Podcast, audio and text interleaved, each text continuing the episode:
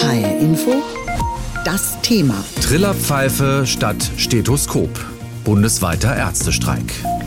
Zu viel Bürokratie, zu wenig Geld, kein Personal. Bundesweit schlagen Ärzte Alarm und lassen ihre Praxen deshalb heute aus Protest gegen Politik und Krankenkassen geschlossen. Die flächendeckende ambulante Versorgung sei in Gefahr, warnen die Mediziner in ganz Deutschland. Worum es genau geht bei den Protesten, darüber habe ich gesprochen mit Professor Boris Augurski. Er ist Gesundheitsökonom an der Universität Duisburg-Essen. Die niedergelassenen Ärzte werfen Gesundheitsminister Lauterbach ja vor, er sei ein Krankenhausminister, dem die ambulante Versorgung schlichtweg egal sein. Herr Professor Augurski, was halten Sie von diesem Vorwurf? Ja, also dass wir jetzt im Moment in einer ganz großen Vorbereitung einer Krankenhausreform stehen, das ist richtig. Fokus ist Krankenhausreform. Allerdings wird eben so eine Krankenhausreform durchaus auch für den ambulanten Bereich große Veränderungen nach sich ziehen können. Aber man muss mit irgendwas anfangen und der Fokus ist tatsächlich Krankenhaus. Die Ärzte fordern ein Ende der Budgetierung und mehr Geld für die ambulante Versorgung. Wie viel der Probleme im niedergelassenen Bereich ließen sich denn über das Geld in den Griff bekommen? Also Geld ist natürlich immer wirksam, wenn man gewisse Anreize setzen möchte, wenn es Probleme gibt, die man beheben möchte über solche Möglichkeiten. Aber ich glaube, wir haben ja ein fundamentaleres Problem. Das ist, dass uns allmählich der Nachwuchs ausgeht, also Fachkräfte im ärztlichen, im pflegerischen Bereich und wir älter werden. Und das geht jetzt rasant voran. Und wir müssen weniger darüber nachdenken, was können wir alles noch ausdehnen. Wir müssen uns die Frage stellen, was brauchen wir? Was brauchen wir wirklich? Was hat auch einen Nutzen für die Patienten? Da müssen wir genauer hinschauen.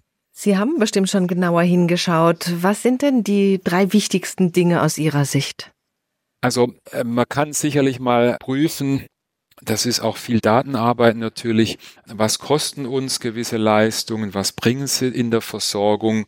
Also es werden zum Beispiel auch immer häufig umfassende, teure Laboruntersuchungen gemacht? Braucht man die immer im Einzelfall? Welche Screening-Maßnahmen brauche ich? Da gibt es verschiedene.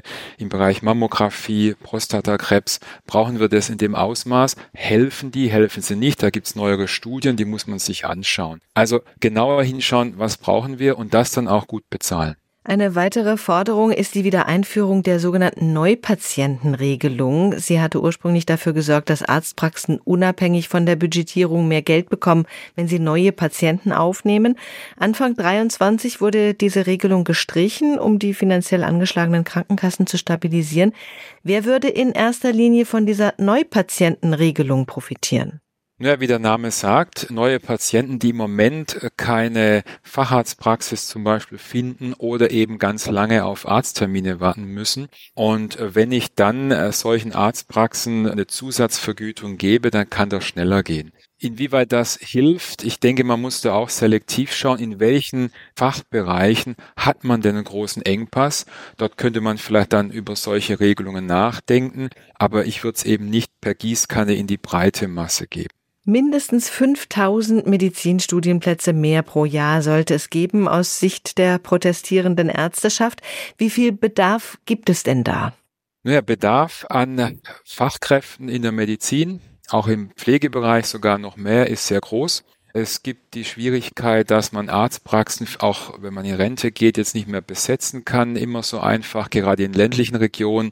In den neuen Bundesländern sind da größere Schwierigkeiten, aber auch in, in Hessen gibt es da in manche Regionen Schwierigkeiten. Also da muss man auf jeden Fall drüber nachdenken. Inwieweit man allerdings jetzt von dem knappen Nachwuchs rekrutieren kann, denn alle Branchen suchen ja händeringend Fachkräfte, ist offen. Ich würde erstmal reinschauen und immer die Frage stellen, welche Leistungen brauchen wir in der Medizin? Können wir da eine gewisse Selektion treffen, ohne jetzt Einschränkungen in der Versorgung in großem Ausmaß vorzunehmen, sondern immer dort zu fragen, wo ist ein hoher Nutzen, wo ist er nicht? Und was ganz wichtig ist, wir haben eine Menge Bürokratie im Gesundheitswesen, Dokumentationspflichten aller Orten, im Krankenhaus, in den Arztpraxen.